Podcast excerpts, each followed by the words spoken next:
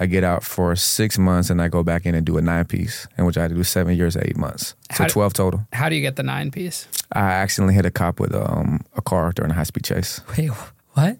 Yeah, I accidentally hit a. Uh, shout out to all law enforcement officers. It wasn't intentional. You got to share this story.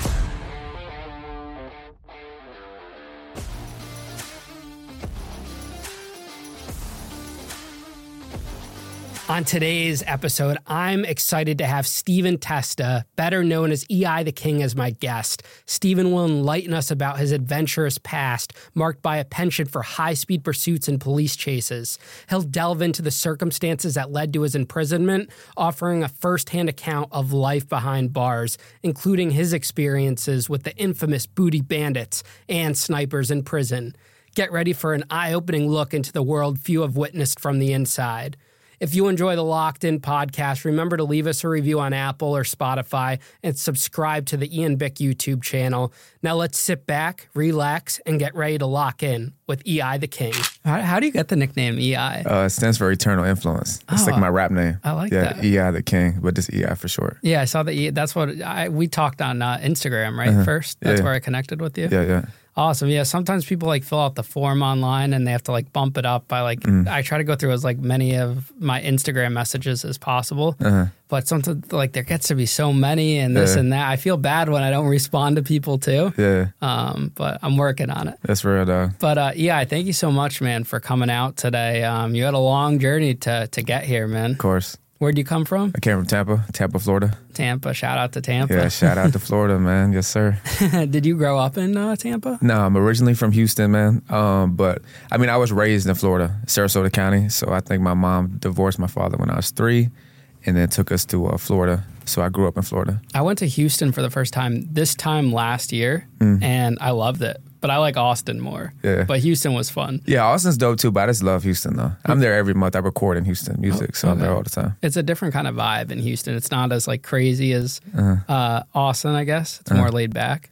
Nah, I would say the other way around. Oh, it's crazier yeah, in Houston. yeah, Houston's lit. Yeah, Houston's crazy. I guess where I went, it wasn't like all like compacted, like city like. Mm. I forgot what's a, the famous area in Houston. Um, I'm not good about cities or anything. I Uh, don't know what you're talking about as far as like downtown in yeah, Houston. yeah, Yeah, um, I don't even know. yeah. It was like where all the Airbnbs are, like kind of like outside the city a little bit. Um, I don't know. Yeah, I couldn't tell you. But anyways, man, yeah, thank you for coming, man. It, it's a pleasure. Um, I think the audience is going to be excited to see all like the knickknacks you brought on. It's going to be a very uh, special show. Yes, sir. Um, and excited to jump into it. Of course. Um, and I, I think you had something Yeah, for, for us you want to get into. yeah, I was just telling you, bro, because uh, of course, you know, I want to share my experience in prison, you know, and all my prison stories. But it's kind of hard for me to do that unless I like tap in or lock in, you know what I mean, from my prison experience. And part of the way that I do that is uh, I got to throw on the uniform, dog. You know, so if you don't mind, you know, we can go ahead and uh, put on our Florida chain gang blues real quick, all right? What, do you steal them out of the prison? Man, I can't, I can't give you details how I got them, but I got them, bro. What do we got? Oh, man.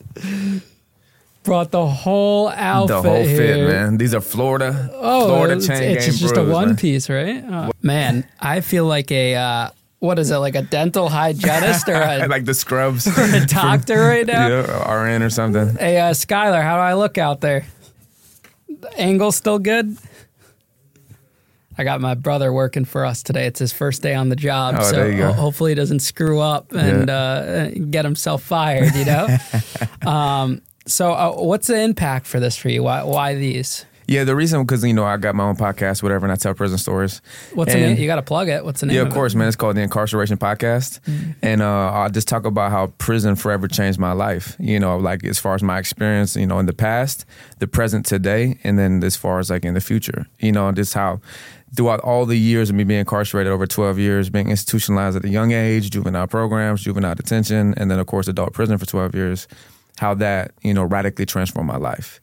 You know, so whenever I put these on and I keep my ID, my Florida DC card in my wallet at all times, and I do it to champion what I experienced because ultimately the Lord transformed my life while I was incarcerated.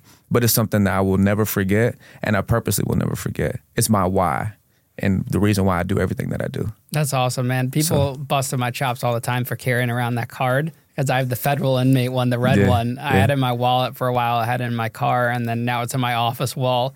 Um, but some people don't understand unless they've Yeah, been there. You know, course. it's it's symbolic. I'm Yeah. never getting rid of that thing. Exactly. Uh, even though it says I'm like 6'2 on it, which all my friends know is the biggest crock of shit. Yeah. I'm 5'11. You know, you got to round up. yeah. Um, so, yeah, tell us about where you came from, like uh, your early roots. Where, where uh, like, what was childhood like for you? Yeah, of course, man. I think a lot of people they can look at me, they see me tatted with braids, and I'm a rapper, and I'm kind of like gangstified, whatever. All the years in prison, people would automatically assume that I come from like poverty-stricken community. I come from the hood, and that's not the truth at all.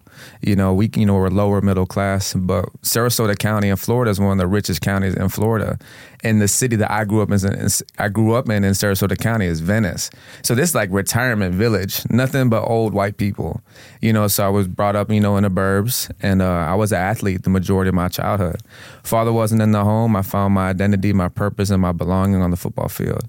Uh, long story short, just because my pops wasn't in the home looking for like affirmation and acceptance from older men, and my homeboy's older brother was a big dope boy. He'd come to the football games with a mouthful of golds and chains on. I was a leader of the football team, captain of the team, so I was naturally a leader.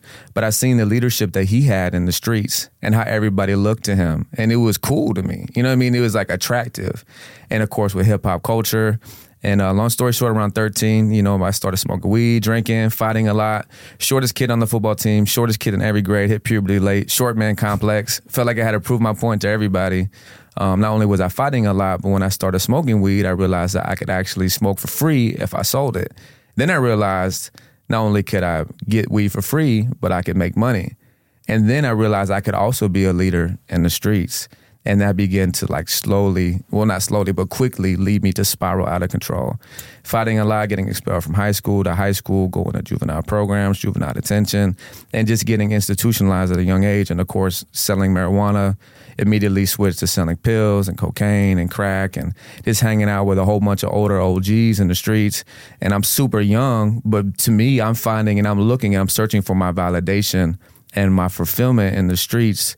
And of course, because I'm ineligible from school, getting expelled, I can't play football. That was my new purpose, was a street lifestyle and just spiraling out of control. Do you think if you had that feeling of like acceptance and whatnot, and, and maybe even popularity, or you got that mm-hmm. attention, you wouldn't have traveled down that path? I mean, I was I was super popular in school. I was you know captain of the team. I was a star like jock when I was younger. I think you know when you're a kid, you're not consciously aware of like how you feel inside. You're just like a broke hurt kid. You don't know why you're acting out. You don't know what you're really looking for. Looking back now as a mature man, healing and like progressing past it, I can look back and analyze it correctly. But then as a kid, I didn't know. I was just a hurt kid, and I think it was really just you know, just me looking for, you know, validation from probably like older men because I was looking for like a father figure. So I look up to like the dope boys and I didn't have to, you know I mean? I put myself in that. I thought it was cool because it was glorified from hip hop culture. And I thought my cousin, like my homies' cousins and my dog's older brother, I thought they were the coolest people I knew because they were older and they were getting money and it would look flashy, you know what I mean? So I think I was just attracted to it and I willfully, you know, chose that route. And I think that's totally normal too, because a lot of adults don't even know how they were feeling as a kid, and they don't even face that until they're older. Yeah. Because when they act a certain way in their relationships or their friendships now, and they're like, "Oh, that's triggered by something from my childhood," that's Yeah. when we're diving into it. Yeah. Uh, that's what you kind of see all the time. That's what, like, when you go see a therapist or whatnot, they're trying to dig out Yeah. what affected you in your childhood. Yeah. And I think that's important element to the stories that we share on this because you were, for the most part, a, a normal kid. Yeah. Like, however, people came to judge you later on, that wasn't you Mm. in the beginning. That's like ground zero. That's your starting point. Yeah. If we had like your best friend with you today Yeah. here at the studio, what would he say about you? What are like three traits or, or four traits he would say about you? Uh, number one, he'd say I'm crazy. uh, I'm a lunatic, man. Even now, still doing good outside of the streets. I'm still crazy. I'm a goofball. Uh, but especially back then, I was wild and I just didn't care. But ultimately, it's because I didn't care about myself. You know what I mean? I realize that again now. I didn't care then because I didn't care about myself. So I was just throwing everything away. So he would say I was crazy. Um, he would say that I'm a visionary. I'm a go getter. I'm a hustler. I was a dope boy then, and now I, even though I don't hustle illegally now, I still hustle legally. So I'm a go getter. I'm a visionary. I chase. I run down what God bursts in me for vision. I don't stop. I'm consistent. I think I'm the hardest worker I personally know, and I think my best friend would say that about me too. Um, also, too, as far as most importantly, you know, the faith aspect of my life, that I'm a Jesus freak. You know what I mean? I'm obsessed with Jesus. God transformed my life. And not only do I radically pursue Jesus, but God uses me to now reach the streets with the gospel. So I'm missional. You know what I mean? I'm a preacher. I'm a pastor, um, a street pastor. You know. So, uh, and then maybe lastly, um, weird. I'm a weirdo. We're all weird in, in our own ways. so, yeah. Do you think if you had that passion for your faith back then, it would be different? Like you were, it seems like maybe before you were chasing something different. Now Mm-hmm. you, you have something good to chase, which I relate to in a lot of ways because Mm-hmm. I believe in what I believe in, and I am very like spiritual and like I believe everything happens for a reason and whatnot, and I chase after that and I live by that. Of course. So is that something similar to you? Yeah, I would definitely say it would probably prevented me. Uh, but I tell people all the time, like, cause I go into prisons now. I go to prisons throughout the nation and I speak, I preach and teach and perform and all of that. So one thing that we always champion in our ministry, Block Us, when we go back into prisons, we tell like the dope boys, like, yo, that's a God given gift. We just pervert it in the streets. So I think likewise with myself, like the hustle ambition, the being wild and crazy, robbing people, kicking in doors, whatever, those are like courageous gifts that God gives us naturally, but we just pervert it in the street. So yeah, definitely when God began to transform my life and I discovered my purpose, that became my driving force in life. So I think before that, there was like a driving force based upon the God given gifts, but there was no like end aim. I didn't know what I was chasing. I was chasing street fantasies and it did nothing but lead to destruction. I was chasing the wrong thing. The driving force was towards the wrong direction. What do you think would have been like a great program they could have had to offer you at school Mm-hmm. that could have like kept you on track? Because we have a lot of like teachers and, and therapists and Mm. professionals that watch the show, probation officers, Yeah. and they all, th- that's what they're curious about. They want to know what what they could do Yeah. to, to to change someone's life. Of course, a, pr- a principle in ministry is called native on native. That's the best, like, effective ministry. And what they mean by that is, like, for instance, prison ministry. The best prison ministry, hands down, is convict on convict, and not a convict from the outside, but inmate led ministry because they live together. That's the most impactful ministry. Is like the inmate organic led church inside prison. But also the ministries coming in, the most effective normally are the fellow convicts when we come in. So I feel like the best programs that schools or prisons or jails could offer is to find these youth, these young boys or girls who are starting to like get like distracted with street lifestyle, whatever it would be, is to find men and women who they can look up to, that they can identify with, who's been there. They're not gonna listen to some teacher who ain't never been where they've been at. You know what I mean? They need to look up to people who look like them, who've gone through what they've been through, and people who they can actually look up to and kind of idolize and they'll be able to walk alongside them in life and mentor them. I think that's the biggest thing, man, is mentorship. Actually investing time with people, I- pouring into them. I agree, and and it's the lived experience aspect, which is uh, why I think I find myself in such a unique position because it's not every day you have a podcaster that is able to build a platform where the host is someone that has been to prison, and I'm Yeah. sure you could relate to that because you have your own podcast too. Yeah. But there's very few of us in the in the world that are like that that have Yeah. these platforms and are setting a positive message. I'm not talking about the platforms where it's like you go on and it's just like Glorifying, yeah, crazy stuff. I mean, we, we've been talking, you know, like almost 20 minutes and it. We haven't even gotten into the prison stuff. Yeah. So I think um, there's a power in that. And I'm as I get older and as I continue this journey, I'm kind of learning how to to harness that and, and realize like that there's a voice to be used here for a lot of good. And I think For that's sure. what keeps me going too. For sure, bro. Shout out to all the convicts out there who are doing right with their platform, man. I love Forever that, Convict, man. that's the brand. Forever Convict, bro. We champion where we came from. Oh, that's your uh, t-shirt. Yes, sir. That's you the gotta brand. me one of those. Yeah, I'll, I'll rock it on Forever the show. Convict, man. we champion where God delivers and transformed our life at. Cool, and, and for we'll plug you at the end of the episode too. But Yeah. for people listening, you know, we'll have like your link in, in, in the description and everything and whatnot to your podcast, your website, your social media, all that. So, where do things start to take a turn for the worse? Because it's not the Mm. end of the world to sell some weed. It doesn't sound like you were like a kingpin at that age either, at right? No, yeah, you were no. just a, a typical person. Yeah. Well, how? If, I mean, first of all, how normal was it to sell weed back then? What time period are we Yeah, talking so I was about? probably 13, 14, so that I, I'm 20, I'm 33, so that had to be like 03, 04. It was really like the summer break between like ninth grade to high school. Well, excuse me, eighth grade to ninth grade. You know, middle school to high school is really when things started spiraling. So, um, I mean, of course, it was common. You know what I mean? Um, but I think that I immediately started selling like pills, like Adderall, Xanax, and then cocaine, especially crack at a young age. You know what I mean? I remember taking the bus to the hood in my city, and I'm like at the trap or on the block with these older dope boys who are in their late 20s, you know, young 30s, or some of these guys who are 40 years old. And I'm a little white boy from the suburbs, you know what I mean, who's forcing myself into this environment. And I already knew like everybody my age, like from the hood. So people already knew who I was.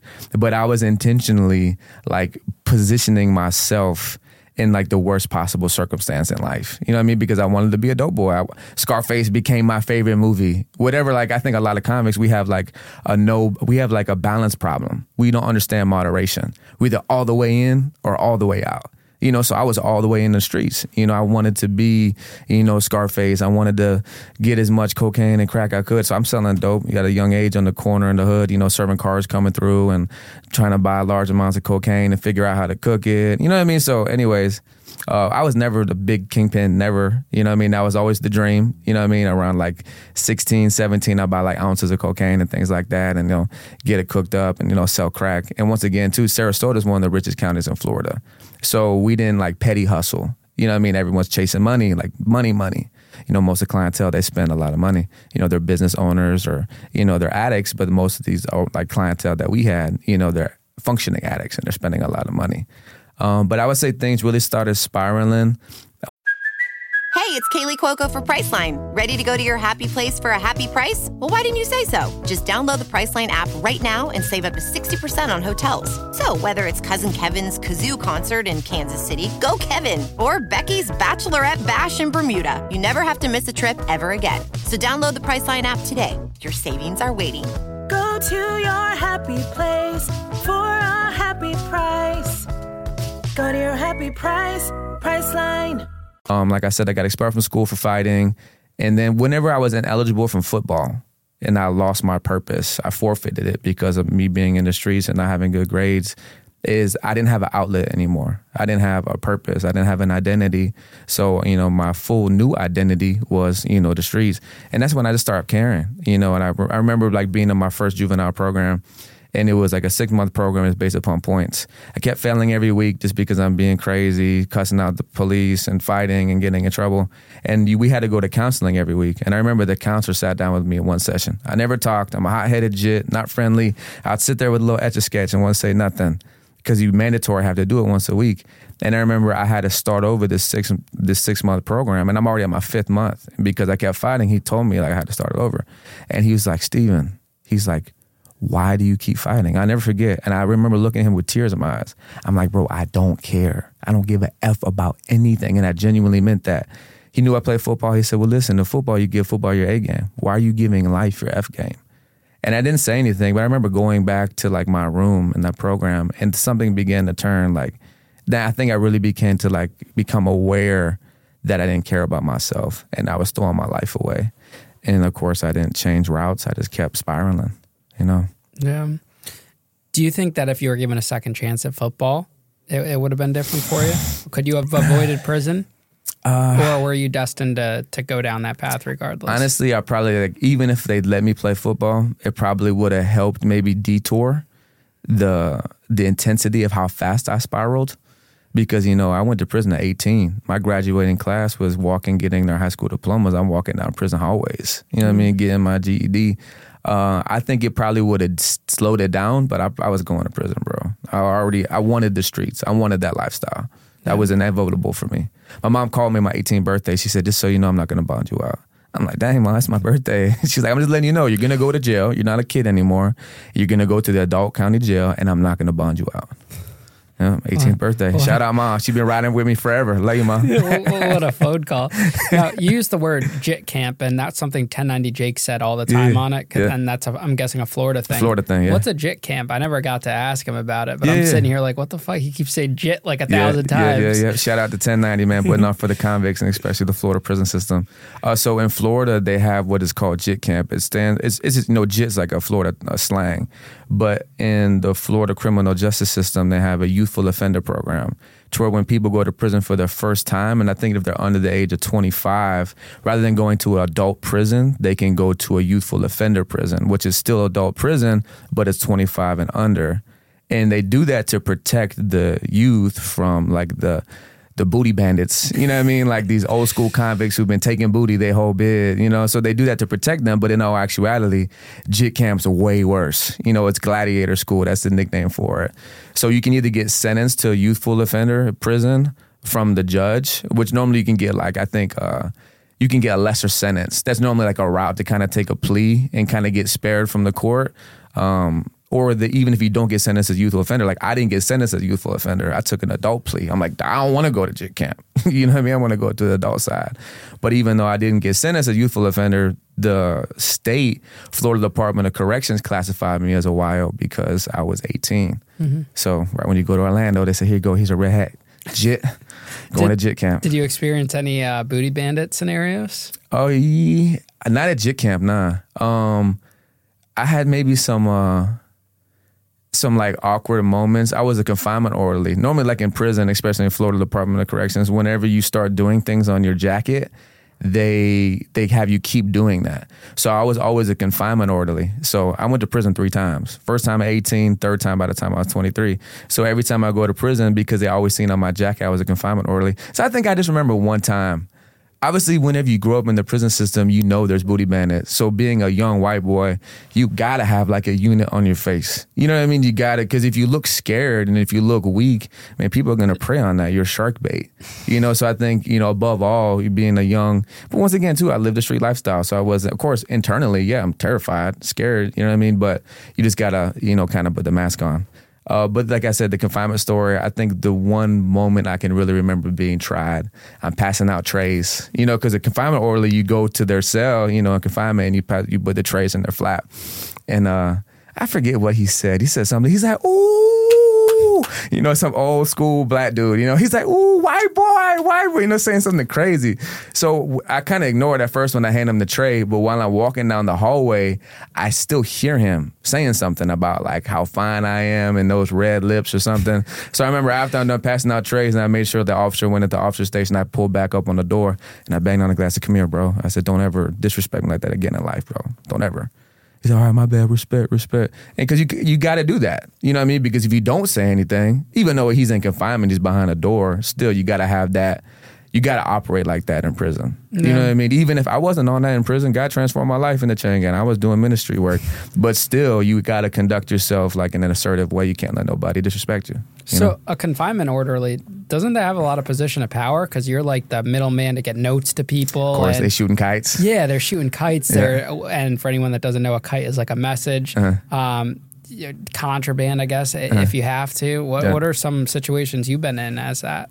Yeah, honestly, too, bro. Um, I used to face con- I used to face conflict for not shooting kites. You know what I mean? Because once again, like I was sharing with you before, while I was incarcerated, I encountered Jesus for real, and He completely transformed my life. So I'm doing, I'm trying to do right in the sight of the Lord. So the best way, the best thing that I would do for the guys locked up, because of course you feel for them boys. Man, I've been in confinement. I've done three months before behind the wall. You already know how it is. It sucks. So what I would do, I try to look out for everybody by passing out extra trays for free. You know what I mean? Because I'd be blessed. I have money on my books. That's a hustle as a can as a confinement orderly. You sell trays. You know what I mean? For stamps or for hygiene or whatever. So I'm just blessing them boys. I'd take like one day I'd switch each cell door and I just give just random trays and I try to keep it even because I go to each door the next day. Um, but yeah, some guys would get obsessed with, upset with me because I wouldn't take kites back there. But for the most part, whatever pound I was on, like I had a reputation. Everybody knew who I was. I wasn't, you know, like I said, I wasn't wilding out, gang banging, living some savage lifestyle. I was authentically following Jesus, and it was real, and people knew that. And if anything, I ministered more to the gangbangers, and I had relationships more with the guys who were the violent ones on the compound. So everybody knew how I was living. But there were times, especially when I was younger, to where people would get pissed. I wouldn't bring back kites or whatever. But the worst position than that, I was a butcher man. A For- butcher in prison? yeah, well, Really? they not really don't give you knives. They just call it the butcher man in food service because you're in the freezer and you have like all the hamburgers, all the chicken, and all that. So uh, that was a more conflicting situation than anything You're because probably making bank. well, that's where everybody wants to steal at. You know what I mean? So, uh, if anything, while like I said, I was trying to do righteous in the sight of God. I didn't want to steal. I didn't want to like, you know what I mean, help people by stealing. So I had to stand in the paint as far as like standing on righteousness and doing right. And that's where I actually learned to become assertive for doing good. You know what I mean? So, I mean, I, I've always wondered: is it technically stealing if you're taking that food that's in like the prison kitchen that you're literally getting paid yeah. cents to work at? Yeah, like no. being in prison is one thing, but they're not even paying you a, a fair wage. Not, you not know? at all. Not even in not in uh, Florida. You don't get paid at all. You don't get paid at all. No, unless you're a canteen man or a shoe shine guy. Yeah. So I, I don't know if that's technically. I guess it goes on both ends. I feel like maybe it's stealing if you're taking away from another inmate, but there, a lot of the times they're just giving tiny ass portions, and Yeah. It's not like it, you're taking food out of the mouth of another inmate at all. Of course. Yeah, but what I meant by though is that they're trying to take like cases upon cases. Okay. Yeah, I mean, I eat as much as I want. Everybody does back there, you know, but they're just trying to like they're trying to steal the whole freezer. I remember guys walking out with raw meat, like a brick of raw Mm. hamburger meat or something. Guys would throw that in the microwave. Yeah, So 18, you go in, and then you go in again uh, between 18 and 23. Mm. yeah. These are just like short sentences, right? Yeah, the first bid I did two and a half years from 18 to 20. Two and a half years. I get out. I was only out for eight months. I went back in, did another two years. I get out for six months, and I go back in and do a nine piece, in which I had to do seven years, eight months. So How 12 total. How do you get the nine piece? I accidentally hit a cop with um, a car during a high speed chase. Wait, what? Yeah, I accidentally hit a. Uh, shout out to all law enforcement officers. It wasn't intentional. You got to share this story. Yeah. Um, remind remind me to tell you too how I got handcuffed out here this time, and I felt like it was a redemptive moment for me to be able to like show love to the police. Okay. so, um, so for the first time in my life, I get out of prison the second time, and bro, I'm genuinely trying to follow Jesus and do right. Um, so I'm not in the streets. I refuse to sell drugs. I'm trying to be a father to my kids and do right. So I'm actually for the first time in my life working a job. I'm roofing, um, and I'm going to church. I'm not really involved in ministry, but I think something I missed out on because I grew up like in prison and like juvenile programs. I never really experienced the nightlife. I've been to a club and strip clubs a few times, but I was more trapping and getting money than anything while I was out. So I never really experienced the nightlife. So a lot of my homies who I grew up playing football with, they went to college and they came back to the city and they're like ex frat boys. So they go out all the time and drink. So rather than hanging out with my homies who are in the streets, I try to switch my you know peer group again and start hanging out with my my dogs were play football with because they're not in the street selling drugs. So now because I'm hanging out with them, now I start going out with them on the weekends. So now I'm going to clubs and bars all the time. So long story short, you know, just me being a fighter and being aggressive naturally, uh, even though I wasn't living that lifestyle anymore while drinking, it would be common to where sometimes I get in fights or altercations at bars and clubs. So this particular night, I get in a fight in the club, I get kicked out of the club. And then keep in mind now, to this day, I have no memory of this night. This is just what I know from my paperwork and from what people told me. Only brief flashes. So I get in a fight in the parking lot, knock out a guy, he's left unconscious. While I'm leaving the scene, this is what my paperwork says. While I'm leaving the scene in my vehicle, the police officer standing in the road screaming for me to get out of my vehicle. I won't move. He says I rev the engine. He draws out his firearm and then I floor it and then I hit him. He rolls on top of the car. Supposedly trying to like aim his firearm within the windshield and then I throw him off the vehicle by turning the wheel. I try to hit another police officer and then put him on a high speed chase. And in Sarasota, Florida, there's what there's called royal palms. They're like two stories high and they're like palm trees. Then they're like this thick. So I derooted two of them because I was going like 90, 100 something. in a Nissan Altima 2009. Deroot two of them. My seatbelt snaps, airbag doesn't deploy, ejected from the windshield, however many yards. Femur snaps through my thigh, and I get a bay Bayflighted to the hospital. You got ejected through the windshield? Yeah. Holy So shit. So because of the car accident, I don't remember anything. I wake up in the hospital. By the way, none of that happened. I barely nipped the officer's leg with the vehicle. That's what from people who were there that night on the strip scene, and like that's what I heard. You know, but to this day, I have no recollection of that entire night. I have brief flashes throughout the years of incarceration. I would have dreams or brief flashes of like the accident and things like that because I guess I lost my memory from the accident. so you're saying the report is different from eyewitness accounts? Yeah, of course. What do you believe? I don't believe I would never gun him down intentionally. I believe that I, he walked in front of the vehicle and I didn't see him and I accidentally hit him. He didn't even get hurt. He had minor abrasions to his leg. Even under the use of substances, you don't think you would have done that? Nah, I've always been crazy, but I had no reason to, bro. I mean, it'd be different. I went to prison the second time for a high speed chase.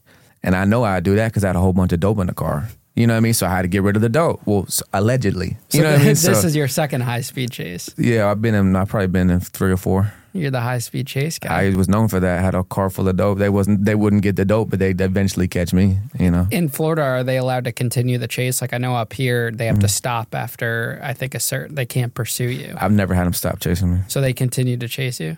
Yeah. What do they throw a Well- spike strip? Well, no, because remember I hit the I hit the palm trees. No, I'm saying the first. The first second time, oh, the Yeah. second the second time under prison. Yeah. Um, no, I totaled the vehicle at a '99 Cadillac Cadillac DeVille, and I totaled it in '41, and I had them like on a foot chase for like three or four hours. They had dogs, helicopters, and they finally found me like four hours later, sprawled out on the ground, Oh man. ninjas with masks and the dogs. so what's the logic behind getting into a chase like that? Are you just trying to save yourself at all costs? Well, yeah, and because like I said, I had dope in the car. Okay. You know what I mean? If I get caught with the dope or allegedly what could have been in the vehicle, you know, then that would have been a lot more time. you threw it out the window. allegedly.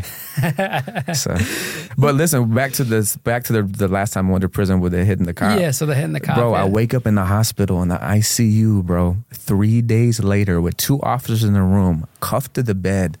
I wake up. Remember now, femurs shattered, all messed up. I'm banged up. I wake up and I see two cops in the room, and I'm like, "What happened? What happened?" And they're like, "You about to get life." So I'm like, "What happened?" And they refuse to tell me what happened. So the nurse is coming in. I'm like, "Please tell me what happened." And she's like, "You got in a car accident." So I'm thinking of my my homies who I was with that night. I'm like, "Are they all right? Are they all right?" She's like, "Who are you talking about? You're by yourself."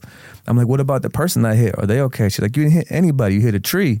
So now I don't. I'm, I'm clueless, bro. You know what I mean? I'm cuffed. I'm scared. I know I'm going back to prison.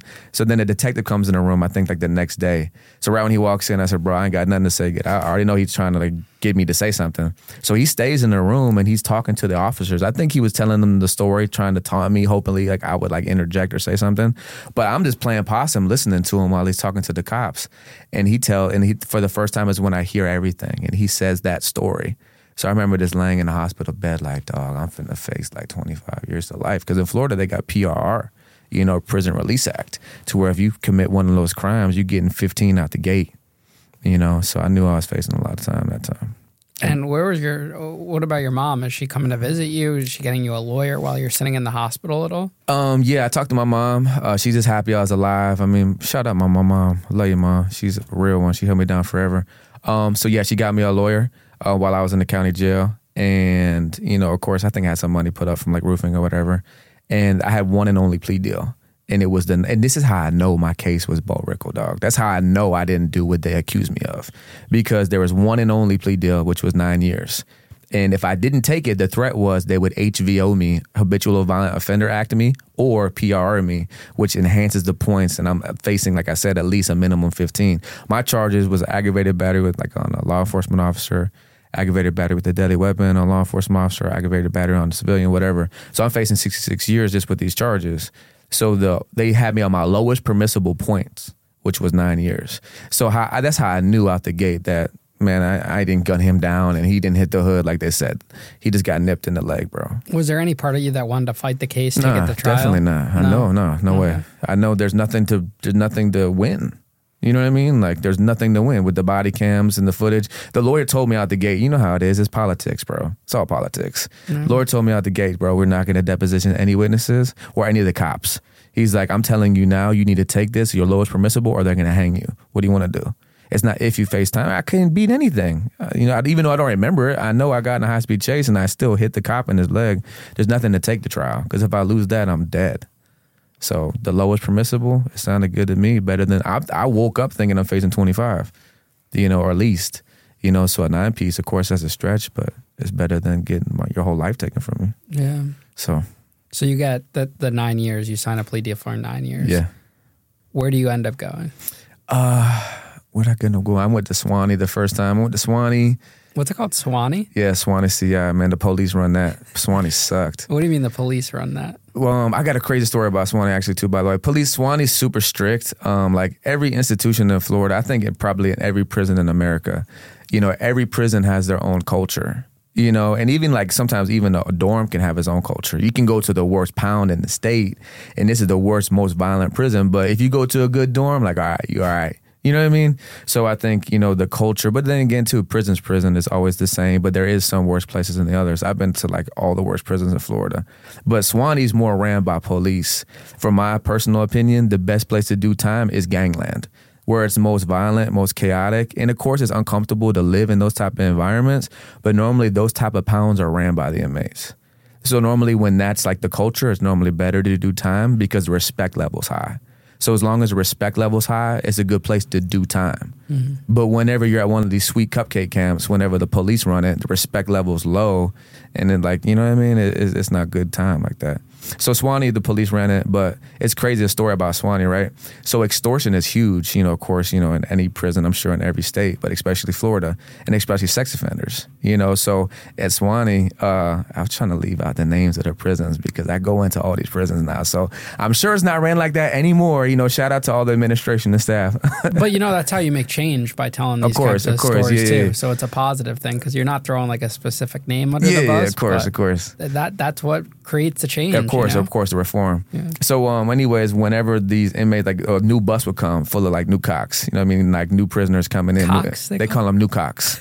I've never heard of that. yeah, one like, you know, like, you know, fish or whatever, some spots like in Florida, like a new inmate is a new cock. So like a rooster or like a, a. I don't know what it stands for. I just call them new cocks. You Okay, know? so new So they're green. You know, they don't know anything. It's their first time, their first day in prison or whatever. So uh, whenever the bus comes, the administration will go ahead and let like the inmates know like who the sex offenders were. You know, so they already got a list all these boys who got sex offenses and what their charges were and details of them. So these guys who would get the list and they would work on their housing, it'd be like laundry guys normally or whatever. Like these guys were affiliated, gang affiliated, of course. So they would go ahead and they, they had like some type of agreement with other sets on the pound, whatever, as far as like they would share the extortion. You know what I mean? I'm sure it was favored one way or the other based upon who runs the pound, but they would somewhat kind of try to keep it fair with the extortion. So the moment that these guys, these sex offenders, get to their prison, well, get to their bunk in their dorm, they already got somebody pulling up on them within the first five minutes.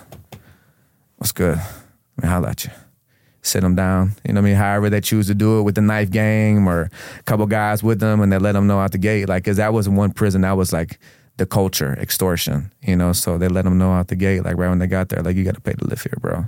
Like, we know your charges and they even let them know the details. Like, so you'll be safe, you know what I mean? But, you know, we expect this, this, this, this, and this, you know, weekly, monthly, whatever, you know? So that's one thing about Suwannee, man. They had extortion on lock. As someone that had done time before going into this situation, do you have the upper hand, like in regards to politics, anything like? Because you're an mm. experienced inmate, I guess you could say. Yeah, I would say just like, man, I tell people all the time, everybody's prison experience is different. It's based upon who you are and how you conduct yourself and how you do time.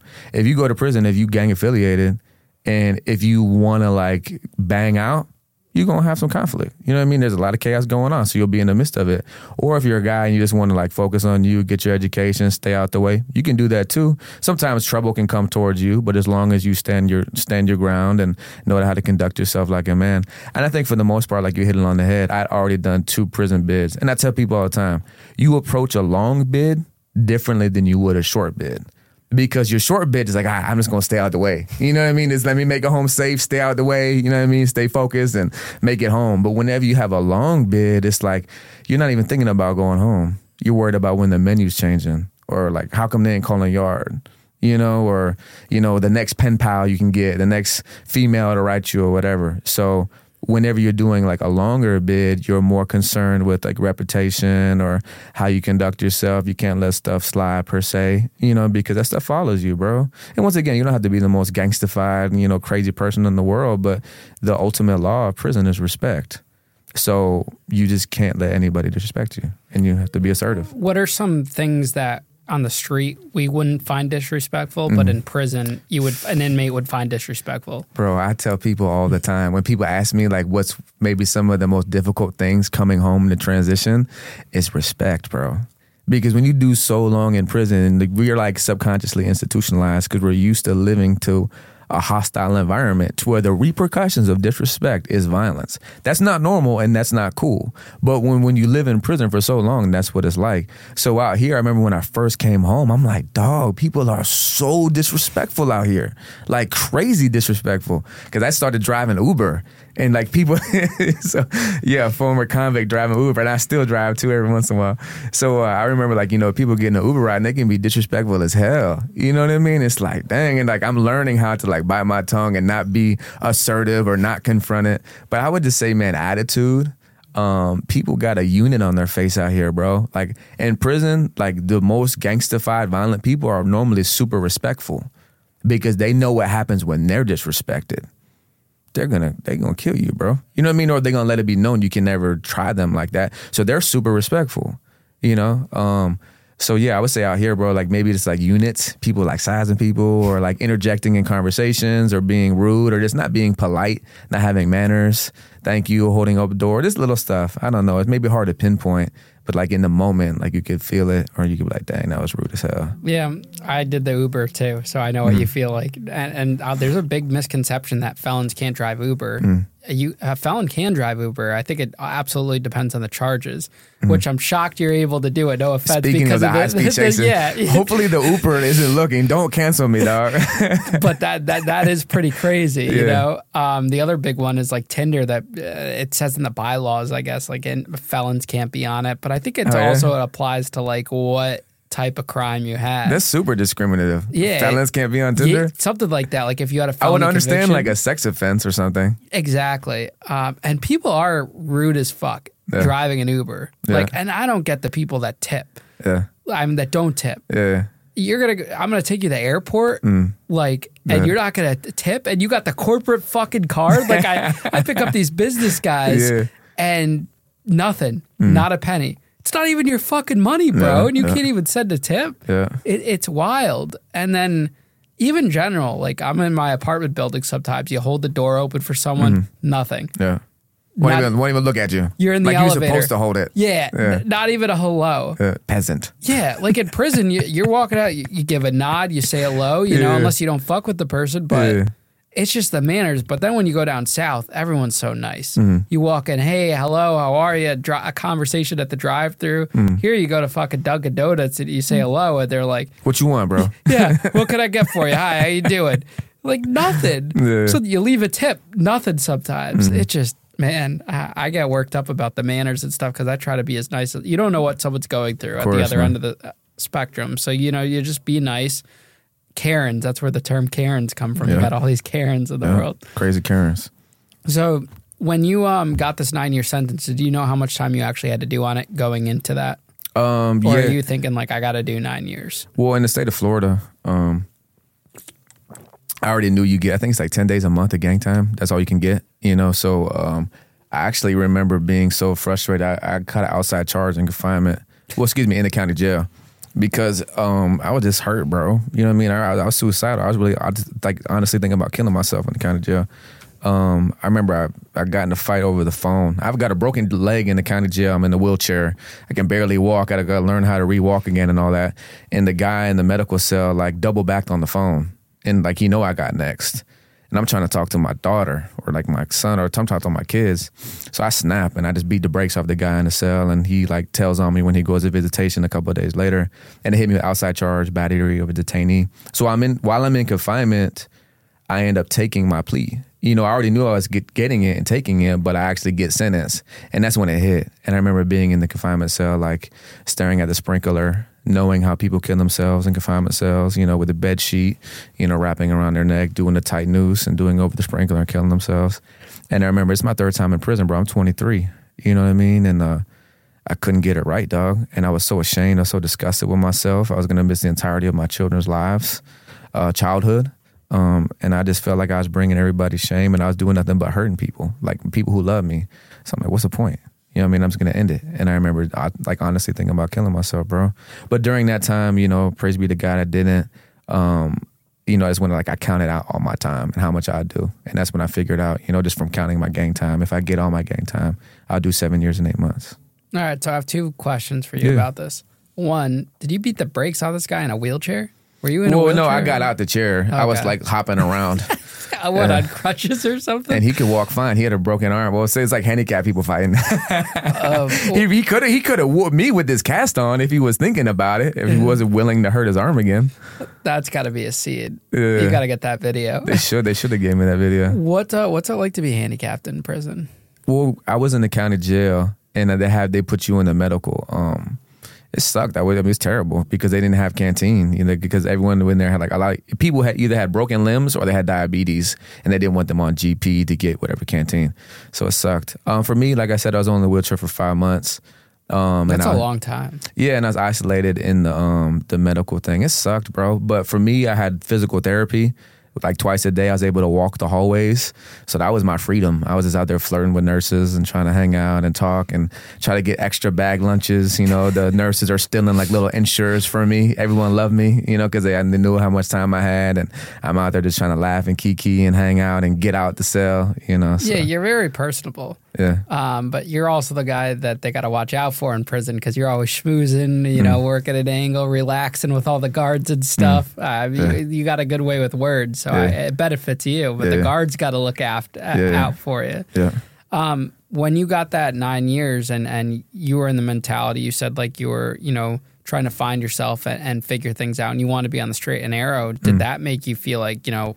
Fuck this! I'm going back to how I was before. Yeah, Like, yeah. what's the point? I'm trying to do good and it's not working. Yeah, of course, bro. Because what happened was when I was 18 years old, I authentically gave my life to Jesus in the county jail. I got saved for real.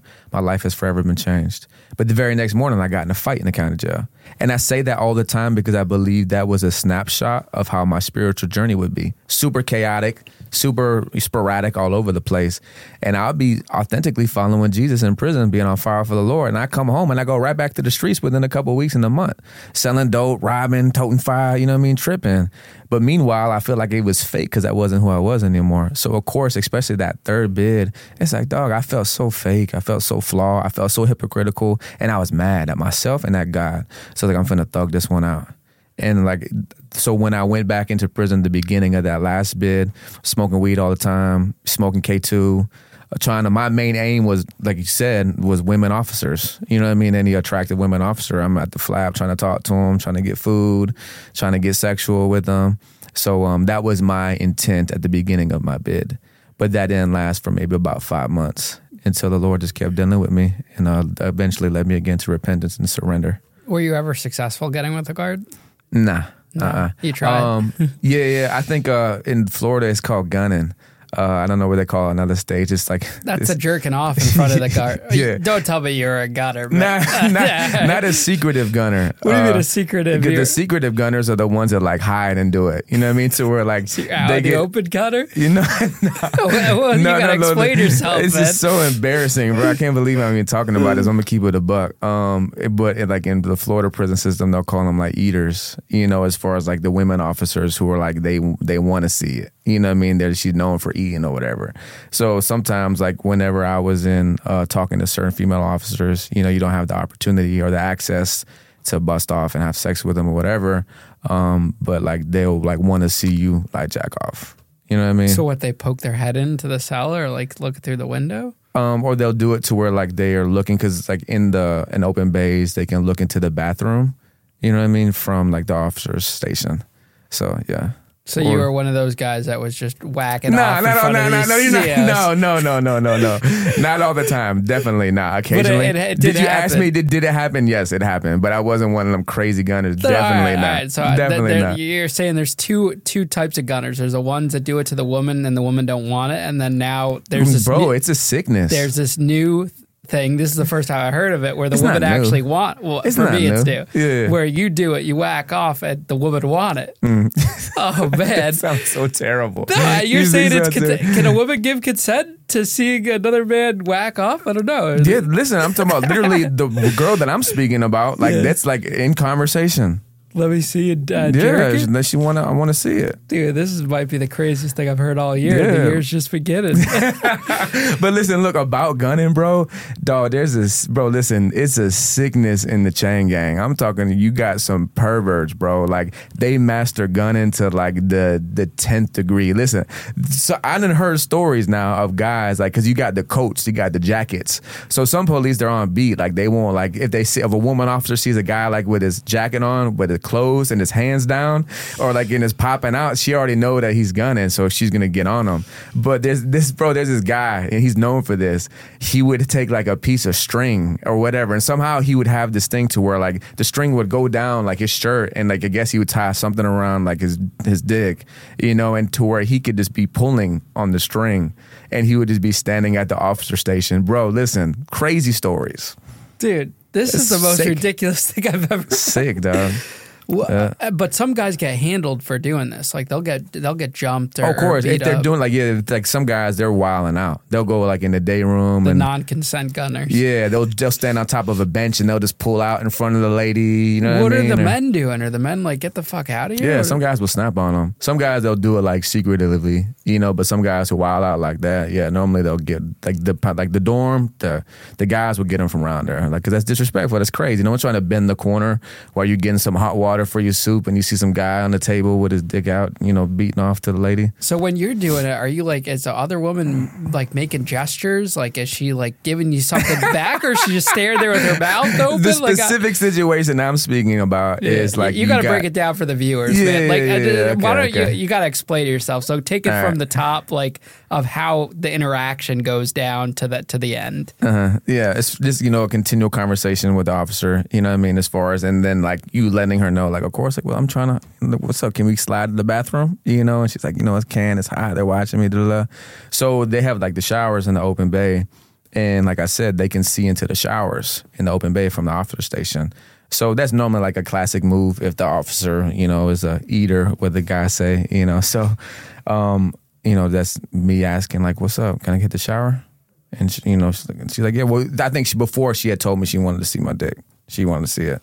So just that, you know, can I get the shower? I said, yeah, of course. And then while I'm in the first shower, she's looking, watching. It sounds. Listen, now it sounds. I apologize it to everybody. Look, now. I'm not a pervert, man. All right, please. No, it sounds better because you pretext it with you guys had an initial Of course, conversation. yeah, now, now, not- Mm. now explain that these other gunners, the non-consent gunners, they just there's no pre-conversation. They're Yeah. just pulling it down and and, and whacking it. yeah, and they're just shooting. They're just mad gunners. So- and like I said, it's a sickness, bro, and it's disgusting. But you would still label label yourself as a gunner, or do you have a different? Nah, definitely not. I, I hope not. Do you think I fit that category as a gunner? No, because you just you explained this is a little bit different. This is like sexting without the without the, the texting part. Yeah. this is like Yeah. in person sexting. it's like sec- in live sex cam. yeah, kinda. live sex. Well, I don't know how you would call it. Yeah, sex cam, something like that. Yeah. Interesting, man. Crazy. All right, That hold on. wild, I did yeah. think of another story though while we were talking. Um, Yeah, let's hear it. Especially because you're asking about booty bandits, right? So growing up in prison, like I remember I was legit. You know what I mean? When I started off in prison, not only at JIT camp, but then even going to adult camp. You know, I'm young, 19 years old, so I'm JIT. So I remember like the old heads would call me Yo JIT. But then, you know, growing up in prison, now like I'm a mature man, so you call the other guys JIT. And then just like being in prison for so long, learning the ropes, understanding how prison works and the politics and all that.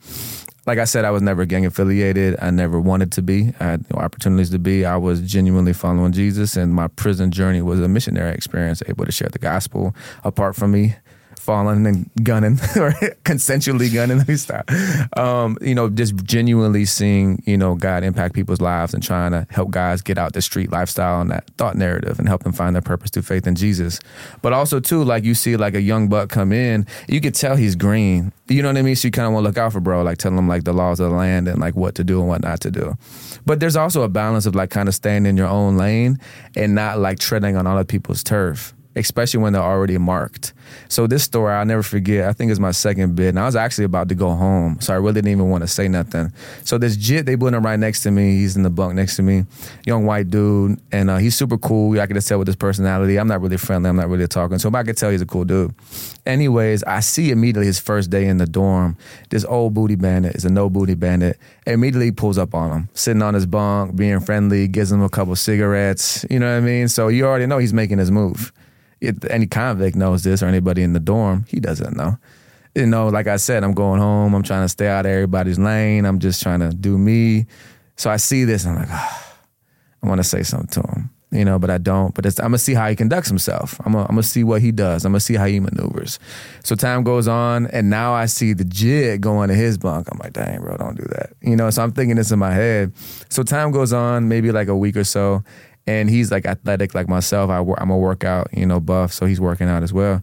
And he's always like talking to me. So then one day he's like, bro, can I holler at you? On the yard, I think he started working out with me in the dorm because I always keep like a big, like a whole bunch of books, you know, weight bags. So I think he started working out with me. We started talking a little bit more, and um, he said, "Bro, I gotta holler at you." I was like, "Of course, what's up?" He's like, "I'm gonna tell you on the yard." So when we hit the yard, he said, "Bro," he's like, "You know that older guy who always pulls up on me?" So I'm, I'm like, "Yeah," and he's like, "Bro, I think he's got like some funny intention. I said, yeah, bro. I've been like waiting for you to identify that he's a booty bandit, bro. He's coming for your butt. Like, you know what I mean? Like, you got to see that. He's like, I know it's weird. Like, I can tell. Da, da, da. I said, so he's like, he's like, so what do I do? You know, he's asking me, what do I do?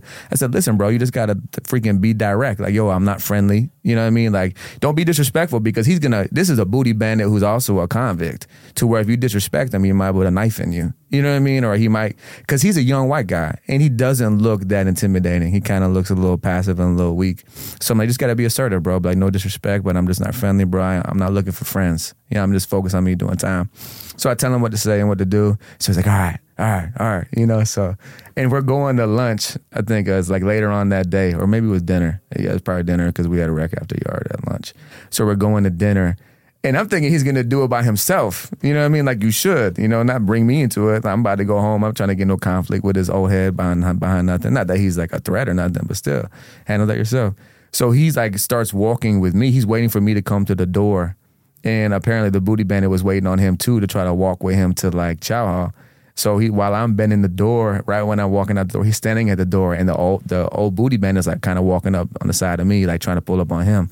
And out of nowhere, the, the booty bandit says something to him, and the guy goes, "Get out of my face, bro!" You know, he kind of like snaps, like, "I ain't friendly. I don't want no friends." And he did everything I told him not to do. He just took it to ten. So, uh, and then the freaking booty bandit, now nah, he nuts up. He's like, "What shit?" He's like, "I'm trying to hand you the right hand of fellowship. You gonna disrespect me?" Da, da, da. Talking about getting his knife. And anyways, but the whole point I was getting at, as far as like the booty bandit story, um, bro, like booty bandit is a, definitely a thing, you know, in any prison system in this, in any state. Um, but that was just a crazy you know, story that I remember of seeing it happen with somebody else and just trying to like help bro like navigate through it. so know? what ended up happening to the guy? Did he get the booty taken? No, no, no. He was good. He Okay. left him alone. He didn't. He didn't so run him down. basically follow EI. I actually no right then no right then I told him because he was nutting up the uh, the booty bandit was trying to fight him right there in that moment so then that's why I interjected because he like I think he knew what he was doing he waited for me to like kind of be there which I didn't want so uh, I was like man old head chill bro just respect the man he said he didn't want no friends bro leave him alone you got to respect that dog and uh, he's like man no bro dude. and I said bro chill and he just left him alone So how, follow your advice to stay away from the booty bandits in prison. Basically, is what you're saying. yeah yeah yeah so and that just started some random story so, So crazy. since we're on the prison topic, you got a very interactive episode for us. You got all Oh, yeah, these yeah. You prison. wanna see the stuff, yeah, man? you got some prison knickknacks. For I, I sure, came for down to grab you. You're like, here, grab the bag. yeah. All right, so look, man. One thing, I'm a writer, and uh, we can't. I also got to do the full story about what I do now at prisons, right? Yeah, of course. We'll get to that, but um, man, I'm a writer. I'm a rapper, but I think before I started rapping, rapping, um, I learned how to like. I, I did poetry, but anyways, I journaled my whole 12 years, bro. Listen, this is just one. This is just one example. I literally took this from a box this big at my apartment that I sent home. I journal every single day. Look at this, and look how small the wording is. oh wow! I wish I had handwriting like that. You know what I mean? I did. I wrote that small to save paper. That's crazy. You know, so I would journal every day, and this was really like a place for me to vent and to deal with things and really to process things. Number one, I'm sharing how like God's dealing with me and like kind of changing my thought process and my lifestyle. Uh, but I also like share and document what God was doing in other people around me and how God was using me to serve other people. But it was a place for me every night to process my days. And I think this is super helpful for me how to deal with my time and how to like navigate mentally through my journey and process things properly. What I could have done better, what could I have done different, you know what I mean, and anything. So I'm probably gonna publish this one day. I got a whole freaking huge locker full of like prison memoirs. You know what I mean? That's great, man. And of course, you got the uh the all the pitch the classic Chain Gang picture books. And actually this right here is the um that's the mugshot, and that's actually the uh, You're looking newspaper. wild, bro. That's the newspaper article of whenever I accidentally hit the police officer with a car. So you know you got all the picture books, you know. So these are the classic. All this is classic chain Well, gang. you could buy you could buy the books on commissary, right? Yeah, then you, yeah, and you just put put your it own together. pictures in it, Okay. of course. And then, of course, I keep all this, man. I'm super sentimental and just Yeah, like what with does the it mean? ID. What does it mean to you to keep everything? I keep everything just because, bro, it's like my experience. Because in there is gold. You know what I mean? So like, why why would I get rid of it now? I hold on to it, and it just like like I said, I kind of like it's symbolic for me of what I experienced and what I went through, and how that was a pivotal moment in my life in which God used to transform my life. I love that. And of course, you know, once again, it's all mail. got boxes upon boxes of mail. You know what I mean? And then lastly, Those are all letters that people sent you. yeah. Mm-hmm. And I would send them home. I didn't keep them all the years. I would send them all home because I didn't want to get rid of them. Yeah, yeah, yeah. I used to send. I actually still have. I threw out a lot, but I still have a lot of the writings that I wrote in prison when I was in the shoe and stuff. Yeah. Um, sent those all home, and I got in a little binder. It's in my office right now. Okay, there you go. And then the classic canteen bag. You know, you got the ramen in there. That's probably one of the smaller net bags I've seen. Normally they're a little bit bigger. Right? Yeah, this is an old, old, old, Old- one. old Yeah. school, okay. Yeah, yeah. This is an old one. I see you got the prison mug. Oh yeah. was that the my issue? coffee cup? They issued that to you, or They don't sell it. This is gold in the chain gang. But was that for free? Because I know like we would everyone Uh-huh. would get a mug. They would sell these. This is gold, and they don't sell them no more. Look, it's like stained with coffee. Look at that. See, That's how a lot of guys' coffee cups were, though. They would get stained. you purposely don't clean them. yeah, yeah, Let that oil sit, bro. yeah, exactly. Let the I- oil sit. Yeah, they That's the yak. them. That's the yak, man. Wow. You know what's funny too? See how it's cracked on the sides? It got cracked from getting transferred so much. It would be at the, my bag. You know what I mean? It would crush from the weight of stuff. But I would still drink out of it. Even in there, I would just make like little coffee shots, straight oil, yak. You know what I mean? And just sip on it and just keep refilling it. so a commissary like bag like that filled with all that stuff. How much does that run you at the store? Bro, listen. Nowadays, can you believe one soup goes for a dollar six? Oh shit! Now. I remember it was thirty cents, thirty-five cents, forty cents actually. I think. Yeah, now, bro, they're skyrocketing them prices, dog. So what's like a mackerel cost? Because those were a dollar. Probably like a couple dollars. it's crazy. Yeah, Prices are going up, man. Yeah, man. Um, Hopefully they up the spending limits. Bro, it's insane, bro. Because it's like you used to be able to fill up a whole bag and survive. You know what I mean? If you spent twenty five dollars at a store, you would survive for like a week, depending upon how you ate. But now, bro, you get twenty five dollars. That's just your hygiene. Yeah. You ain't even got no money for food. You know? so what year did you end up getting out of prison? I got out in two thousand twenty one. So that was a couple of years ago, right yeah, I've been out two years, a little bit over two years. Are you still on probation or? Nah, um, thank God I was on parole. Well, in Florida, they don't have parole. They got CRD, which is like controlled release or whatever. You get out on your gain time, so you're pretty much doing your full hundred percent. But now it's on supervision with your good time. Mm-hmm. So I got out and I was on CRD, I think, for a year and eight months. No So- issues. Yeah, yeah, oh yeah, that's what I wanted to bring up. I was a guy was in cuffs, dog. I was doing Uber. Check this out. I was doing Uber one night, and I had a ten o'clock curfew. You're not allowed to leave the county or the state, and you got a ten o'clock curfew. So while I'm driving Uber, it's not even ten, but I had permission from my CRD officer to be out for business purposes. So I'm doing Uber. I got a driver. I got a rider in the back now, and somehow like a police officer gets behind me with undercover gang task force. I don't know. That they pulled me immediately. I already knew something was funny because right when he pulled me, I put my window down. He said, uh, "Mr. Testa." He already knew my name. Was, of course, the plate. He's like, "Step out of the car real quick." I already knew. I'm Like, dang. And I'm scared because I'm on freaking parole, CRD. So I step out the car. He walks me to the back of the vehicle, grabs my wrist, puts me in cuffs. He said, "What you doing out past ten, bro?" You know what I mean? You know you're on uh, you know you're on parole, bro. Like this is a violation. You know I gotta take you in. I'm like, sir, listen. My parole officer gave me permission. I'm allowed to be outside past ten for business purposes. He's like, well, do you got that written? Do you got like something to show that? I'm like, no. You know what I mean? Like I, I, I got his number. Can you call him? So um, they get my phone. I tell them his name, and they're calling him. So one officer takes my phone. They go back to the other squad car. But there's like four cop cars now and it's like some I think they're doing something with some like gang bus because they're all like gang task force. So now they're sitting there, and uh, I had the opportunity to. Now I'm like trying to save myself, like save face. I'm like, listen, but it's also a great opportunity for me to share my story and how God transformed my life. I'm like, listen, bro, I'm doing great now because they're looking at my charges, and especially when I got violent charges against law enforcement officers, they can tend to take that personal. I'm like, dog, God transformed my life in the chain gang. Now I go back to the streets with the gospel. We're impacting the streets and we're impacting the community to help guys get out the street lifestyle. So, anyways, they're calling my parole officer. He's not picking up. Thank God they get a hold of my supervised release, like head office, like person in the office, and they said, just let him go, have him check in in the morning, and we'll double check with his parole officer is allowed to be out. So thank God they take me for the first time in my life, bro. The police let me out of cuffs, and the police are actually thanking me and commending me for my service in the community, and they shake my hand. You know what I mean? So I believe in that moment, God was like showing me because I'm doing great. You know what I mean? Like walking faithful unto the Lord and walking in God's purpose for my life. God was showing me like, despite whatever opposition that I face, like yo, I got you. Why do you So- think they pulled you over? Uh, they probably just ran my plates, honestly. See, that's like the issue I have with like probation and whatnot because it's all about trying to get a fresh start. Yeah.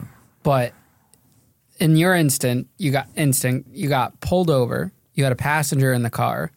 That could have been the end of your Uber career right there. If that mm-hmm. passenger, re- what happened to the passenger? Oh, you know what's funny too? While they had me in cuffs, one of the officers went to my car and was tapping on the window and she opened the door. She's like, Lady, I'm sorry, but you can just go ahead and cancel the ride. We're gonna have him, you know, for a second. We don't know what's going on. But he even told the lady, give him five stars. He didn't do anything and just misunderstanding. So that was kind of cool on his end. Yeah, but you got the wrong person. They're putting no st- Uber driver got Yeah. arrested, this Yeah. and that. That's Yeah. not good. Yeah, not at all, bro. Listen, I've been mm. pulled, no exaggeration. I was telling somebody, I just got pulled the other day. I get pulled all the time, bro. It's the beard, man. I always get pulled. You I- kind, of, you kind of look like a skinnier DJ Khaled. and did you see the? I, I know you said you don't really watch the episodes, Uh. but the clips we had um, that guy Chip Williamson with the beard. He had like the really Uh. The Spanish guy? Yeah, Yeah. He was. He's a little bit bigger than you. Same look, dude. The beards go. I'm telling you, it's, Mm. Yeah. it's all about the beards. Yes, sir. Yeah. That's awesome, Yeah, man. I always get pulled, bro. And I think honestly, they just want to look in the vehicle. They just like want to get a visual. really? Yeah, Just to make so- sure no one's kidnapped. Or I don't anything? know. Like they, I get pulled all the time, and I never got one ticket. Wow. I, like I've probably been pulled, no exaggeration, about like eight, nine times within a two year period. So what's life like for you now? Yeah, man. So while I was incarcerated, man, not only did God transform my life, but God gave me a vision for my release. I've always been a rapper. It was just like a way for me to vent about my life and things I was going through. I've always been very expressive. I've always been a communicator. So I just put it in music. So while I was incarcerated the God began to transform my life, you know, in prison, like all the jitterbugs, they'd be in there freestyling, beating on the locker, beating on the wall. So God would stir me up to go in the midst of it. And plus, these are my homies too. And I would freestyle, but I rap about like, the gospel, but I'll put it in a way to where I'm still rapping about the streets, about how God delivered me out the streets. You know, and like I seen how it really affect people, and people like, dang. And plus, two guys using me while I was in prison. I planted four different inmate led churches at four different prisons while I was incarcerated. I was preacher, man. You know what I mean? That's who I was while I was incarcerated. For me, my prison journey was full time missionary journey, and it was for real. You know what I mean? It was authentic. It was genuine. So not only was I walking in my purpose while I was incarcerated, but God showed me upon release that God, and it was through one of my best friend's death. He was shot and killed. That morning, the following morning after I found out, I was mad at God. I was upset. God laid on my heart this vision that He was going to use music as a platform to reach the streets with the gospel. And uh, the ministry is called Block Hustle, and the music is Block Hustle Entertainment. So my first release, whenever my first song that I released when I came home, like my third month out, got me signed by the second biggest Christian hip hop label in the nation, and I went viral actually at work release before I was even released. Because at work release, you go, they release you from like a minimum security prison to go to work and come back with like an ankle monitor. Uh, they give you phones, but not smartphones. But I had an iPhone put in in my locker at work, and I'm doing social media, and I'm killing the game. I'm like documenting, bro. I listen. I've been documenting my entire prison journey while I was incarcerated, having my homie record prison phone calls, recording videos off jacks or off like the prison kiosk. Smart. Yeah. Yeah, so I'm filming my documentary right now. The day of my release, I had a camera crew at the gate. That's awesome. So we've been documenting my entire journey and transition home. If I could go back and change anything, that would be it. Like to document the whole legal process, cameras in the courtroom, uh, prison, more documented about that. But I never thought that prison would be the thing that I would be focused on and Never. turn into something. I always Never. thought it was the nightclub stuff because that's cool. Yeah. Kid owns a nightclub, this and that. Yeah. But it's not relatable to the average person. Yeah. Prison, this experience that not everyone gets to go through is very relatable to a lot of people because so many people are affected by it. Of course. What do you think would be your message to Yeah. the viewers, the listeners, maybe even to your old self, to your Mm. teenage self? What do you want the kids that were your age that grew up the way you did and and you know made those wrong decisions? What do you want that message to get to them to be about? Yeah, I would just say to everybody, number one, that like, yo, God doesn't create trash. You know, God creates royalty. He creates us as good. And not even to sound like cornball, kumbaya, cheesy Christian, but that's real, bro. You know, like despite whatever chaos or chaotic or traumatic experiences that we face as a child or coming up, or no matter what cards we've been dealt, God has a huge call and purpose upon our life.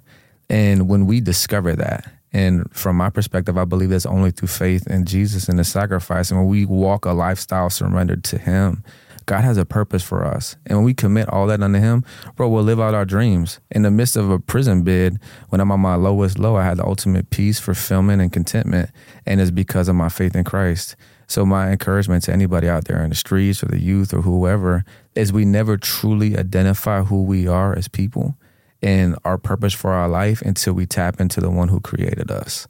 So that would be my ultimate, you know, um, call to action, encouragement for everybody. And like now, how it's all full circle. You said with the whole prison thing, I never thought about getting out and going back into a prison. I'm sure I would with ministry, but I didn't think it's gonna be a thing. So when I come home, bro, like I'm just thinking it's cool that my music's being heard in the prison system on the tablets.